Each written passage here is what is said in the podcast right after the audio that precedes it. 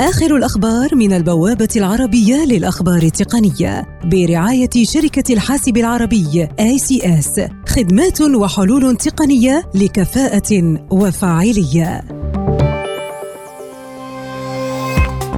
سامسونج تقول إن الحجوزات على Galaxy Fold تبدأ اليوم للأشخاص الذين قاموا بالتسجيل من خلال موقعها على شبكة الإنترنت Samsung dot com إذ سيكونون قادرين على طلبه مسبقا الأسبوع المقبل.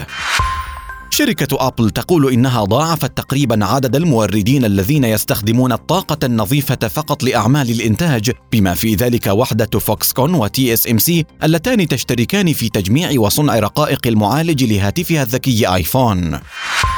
شركتا أبحاث السوق IDC وغارتنر تقولان إن مبيعات أجهزة الحواسيب تشهد مجددا انخفاضا مع تطلع المستخدمين للمزيد من الأجهزة المحمولة وذلك خلال الربع الأول من العام الحالي. وكالة بلومبرغ تقول إن عملاء أمازون يشتكون من انتهاك خصوصيتهم بعد استماع الشركة إلى التسجيلات التي يتحدثون من خلالها لأجهزة أليكسا المساعد الصوتي الخاص بالشركة للتأكد من أن الأجهزة تسمعهم بشكل صحيح.